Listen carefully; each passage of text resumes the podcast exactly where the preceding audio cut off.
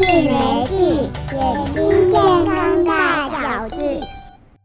嗨，大家好，欢迎收听 Eye Doctor 健康室，我是心林大学眼科院长林君长医师。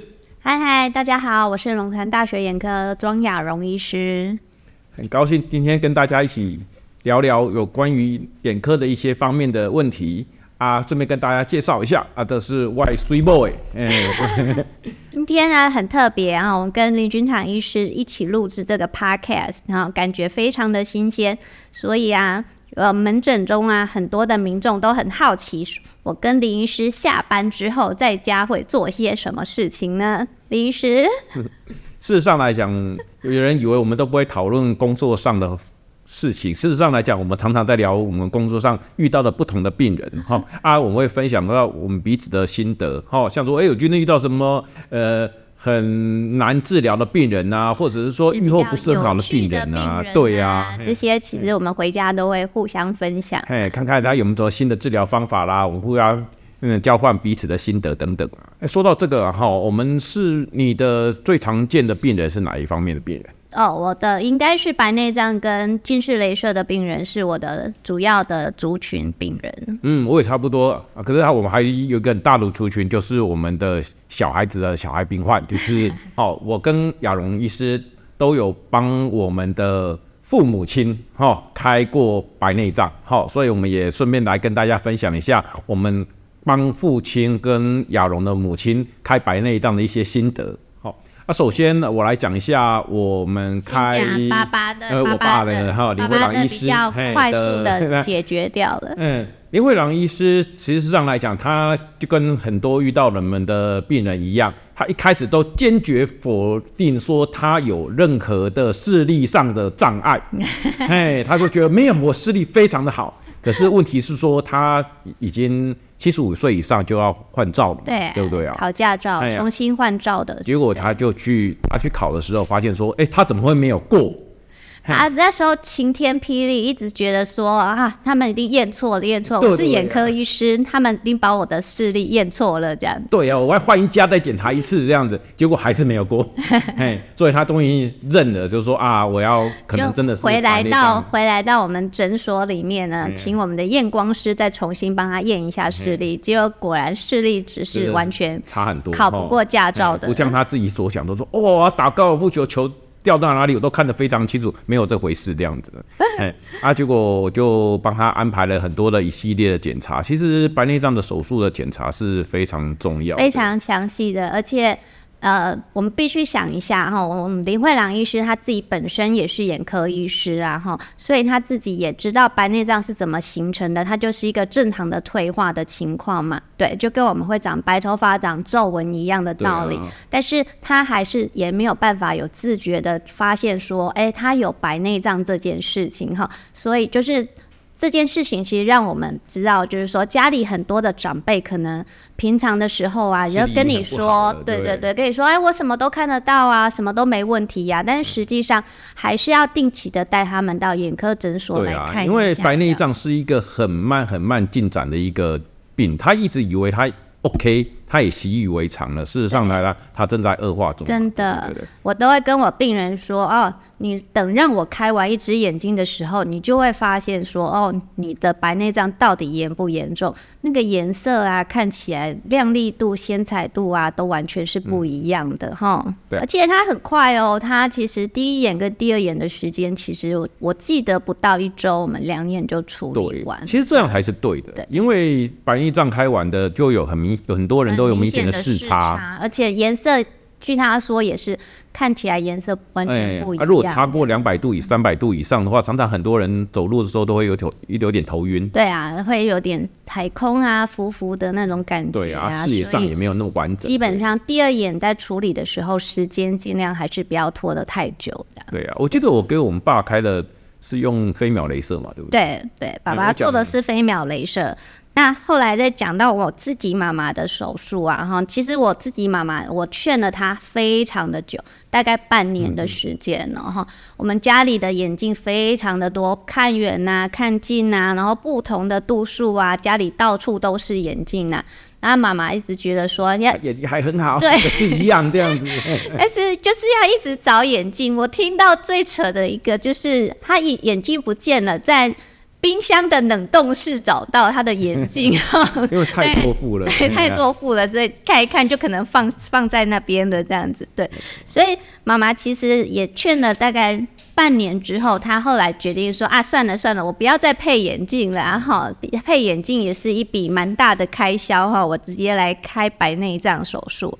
那妈妈，我也是帮她做飞秒镭射啦。对，那妈妈她比较有趣的是，因为她喜欢看远看近，都不想要再戴眼镜了哈，所以这次水晶体的选择，我就帮她选了一个不一样的水晶体这样子。对，所以呃，自己的小孩是眼科医师，自己的。爸爸妈妈要开白内障手术，我们还是对，嗯对啊、还是要苦劝很久这样子哈、啊。所以就是说，还是要跟大家讲的是，现在的白内障手术跟以前是完全不一样哈。以前呢、啊，说伤口做的很大，你可能要放的很熟啊这种的。啊、那我们现对对对、嗯，现在基本上都已经往微创切口，对对对，微创切口的这样手术方式，一个新的手术方式了。所以大家。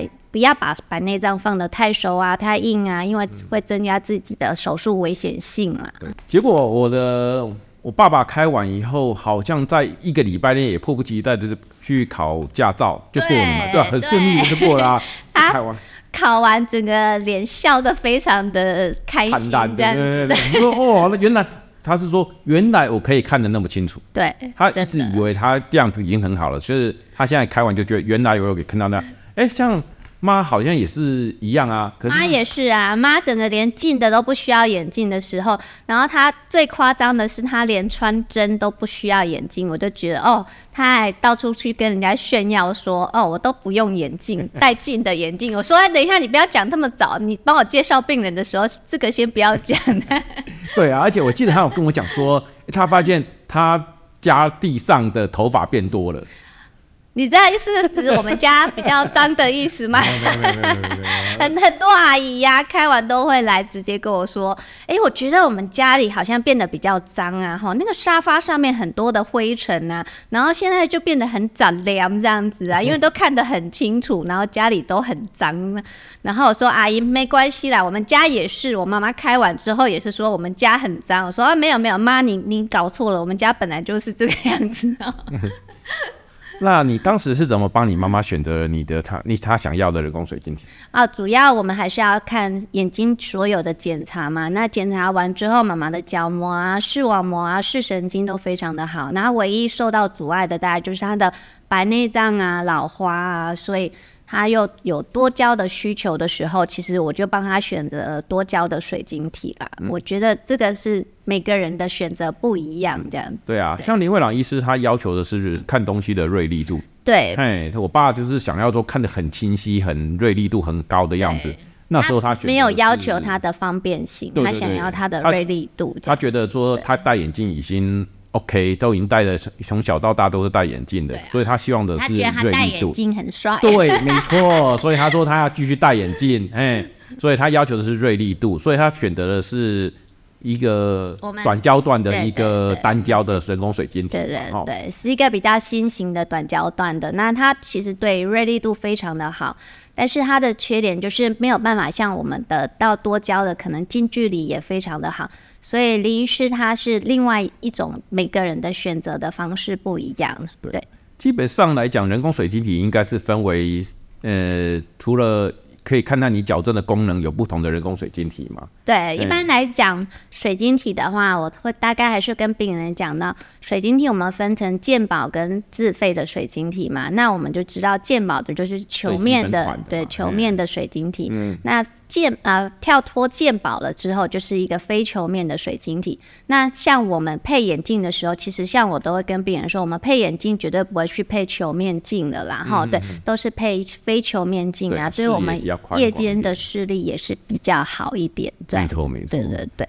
那除了这个之外呢，再来要选择的就是散光要不要去做一个矫正哈、嗯。那现在大部分的人其实都眼睛有散光的话，其实两道都镜片里面一定会做一个散光的矫正。对啊，如果散光的矫正真的有帮助的话，我觉得人工水晶体的部分就应该要把散光放进去。应该要把散光放进去。那第三个，我才是请他们考量到他们的用眼习惯、用眼需求，需不需要来看近的这一个？因为这是每个人，因为用眼习惯、生活方式不一样，然后所以每个人可以有照他的用眼习惯来做他的人工水晶体的选择。对啊，而且事实上来讲，因为每个人眼睛的条件不一样，有些人有一些视网膜上的问题啊，或者是有青光眼的不问题的话。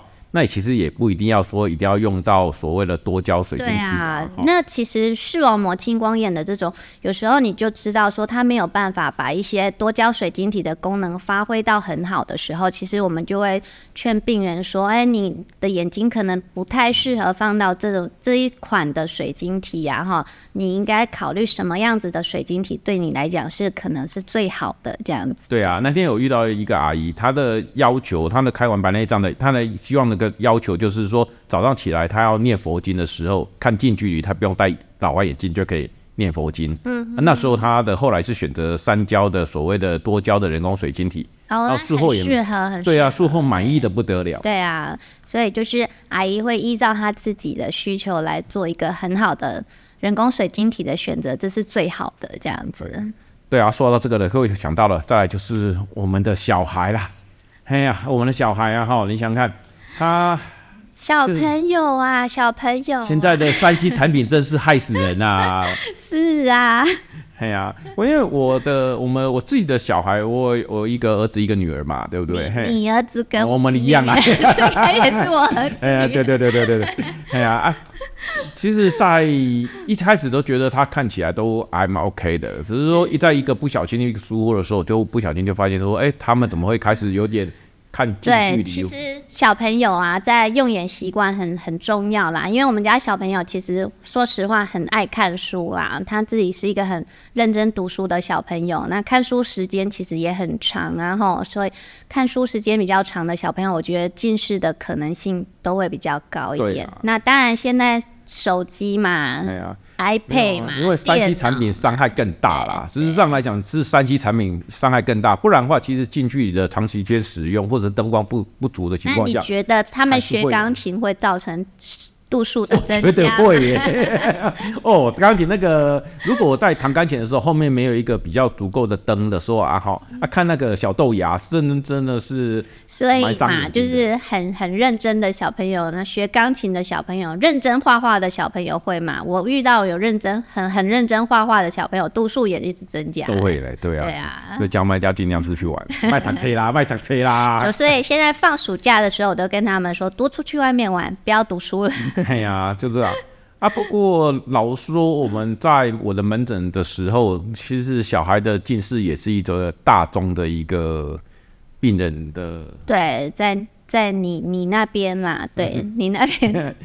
啊，现在其实啊，哈，小孩子比我们之前好的地方，说现在的控制度数的方法。已经有好几种，对，真的很多，跟以前完全不一样。等一下，我们应该先跟大家讲一下近视的定义。近视，世界卫生组织定义的哈，五十度就已经是近视喽，五百度以上就是高度近视喽。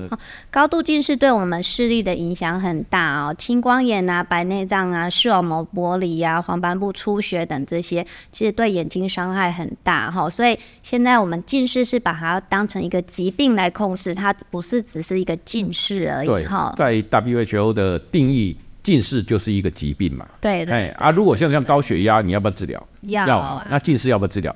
当然也要治疗啊。哎呀，啊，所以在控制的方面的时候，我基本上来讲，我们最传统的方法用的是什么？就是角膜塑形片还是阿托品？阿托品嘛，阿托品的，其实上来讲还是一个最常用、最基本，老实说，健保也出的一个呃治疗方法。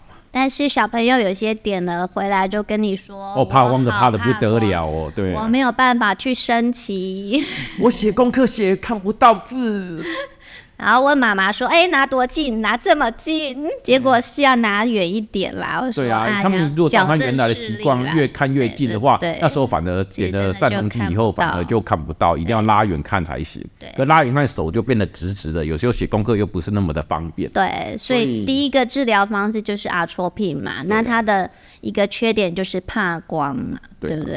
啊，现在再来就差不多在十年左右吧，就开始发展出所谓的角膜塑形片。对对对。哎啊，角膜塑形片，我觉得是好东西，因为我们自己的小孩都在用嘛，对，对不对？而且已经换片了好几次，洗一洗就说：“爸爸，我的镜片破了。”这是最伤钱的，可是问题说它效果真的还不错，效果真的非常好。哎呀，啊，病人来讲他。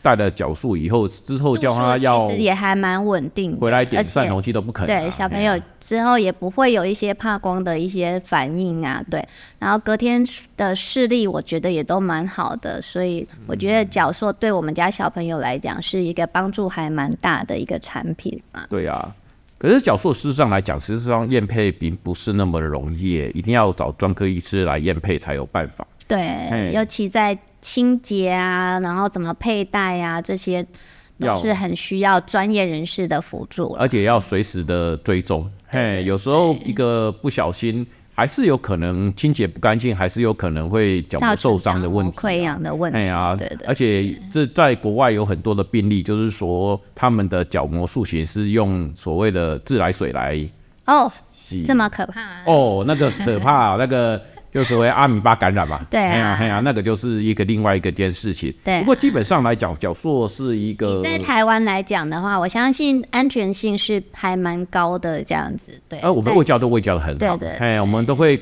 强跟病人强调说，哎，我们要怎么样做清洁的动作啊？要怎么佩戴啊？啊，在像我的习惯是说，如果病人要佩戴角塑的话，我们都一定会让他先带回去稍微试戴一下。好，看能不能适应吗？对对，看有没有适应啊啊，他那个一个礼拜后的呃回来的角膜地形图啊哈，是不是蛮 OK 的？对啊，贴合度好不好？对啊，都一切都 OK 的话，我才会请他们开始下定。对哈，哎，让他们之后的预后会会比较对对对好一些，而且他的 compliance 就是他的呃比较会照医师的医嘱下去做佩戴。那说到这个，这是第二个治疗方式。那如果角膜塑形片也没有办法的时候，你第三招是什么？哦，第三招是这几呃，做到三年左右出刚出来的所谓的 MiSight 的那个控制度数用的隐形眼镜。日带型日带型的，对对对对，对不对？软式的那软式的，而且病人不会像呃角塑的话，有一些病人会认为蛮有异物感的。对，初期啊，事实上来后来你会知道，你会感觉到说，哎、欸，我知道它存在，可是我不在乎它。对，可是 MiSight 是没什么感觉。根据我自己的统计，它其实效果跟角膜塑形是差不多的。OK，啊。这，而且一开始我会有比较担心，说常常很多成人戴的时候会有所谓的角膜的一些呃缺氧啊、干眼啊、缺氧啊。因为大人的隐形眼镜戴太久的时候，我们会担心这些问题。那小朋友的隐形眼镜在戴的时候，相同的，我们可能也会担心到这个问题。这样啊，可是还蛮奇怪的是，不知道是小孩子的顺从性比较还怎么样。目前来讲，我都没有发现一例呢。哎呀，效果还不错呢。小朋友真的是下课之后就把隐形眼镜脱掉，然后就戴眼镜去写功课，大概戴十个小时左右了。对呀，对呀，啊，那个目前来讲看起来那状况还蛮好的，我觉得视力也控制的蛮好，还蛮好的哦。不过初期的话，我还是会请呃戴 My Side 的的。的病人然后初期我还是请他稍微再点一下所谓的散瞳药水，药水然后来加强控制。啊，当他控制的还不错的时候，会慢慢把的所谓的药水的浓度给降低，甚至把它取消掉。对啊，目前来讲，单纯的就只戴 MiSight，在日间的时候佩戴这样子。对啊，所以现在目前来讲，看起来，哎，小孩子的控制不住的手段非常的多。那还有第四招吗？第四招还是有第四招，对对对对。啊，再来是什么都没办法戴，而且什么都，呃，会有是一些戴方面就戴在眼睛上会有疑虑的人的话，嗯、最最后一招就是现在有所谓的儿控镜片。儿童镜片就是要加散瞳药水一起对，加加上的。对。不过儿童镜片的控制度的效果还是比一般的眼镜来的好很多。嗯。好、哦，目前来讲，可是那个控控晶片其实技术是蛮困难的，对啊，是因为他们的这些技术都掌握在世界三大厂里面嘛，所以小朋友基本上近视啊，已经有非常多的手段可以控制了哈。所以家长不要觉得说小朋友近视就是近视哈，那近视是需要控制的。那我们家两个小朋友其实说实话，散瞳药水也有点，角塑也有戴哈。那之前也有给他试埋塞，眼镜也有哦哈，我们什么都用到了哈。那小朋友还是有点近视，但是度数不高啦，差不多一两百度这样子。对，嗯、我们已经用。尽了所有的手段了哈，还有到一两百度的，所以大家爸爸妈妈千万不要觉得近视就是近视哈，一定要想办法的把那些度数压下来的。对啊，像我们自己都已经，对我们小孩子是散瞳剂也用啊，角膜塑形片也用啊哈啊，现在控起来看起来最近都还维持的不错嘛。对啊，哎呀，都至少都稳定下来，稳定了，稳定对，所以啊，自己的小孩子都控制不错的话，所以。我常常也跟着就推荐我的病人，也可以跟着使用这方面的产品。目前看起来都还 OK。没错，没错。那我们今天就分享到这边了，谢谢大家的收听。好，谢谢大家喽，拜拜。拜拜。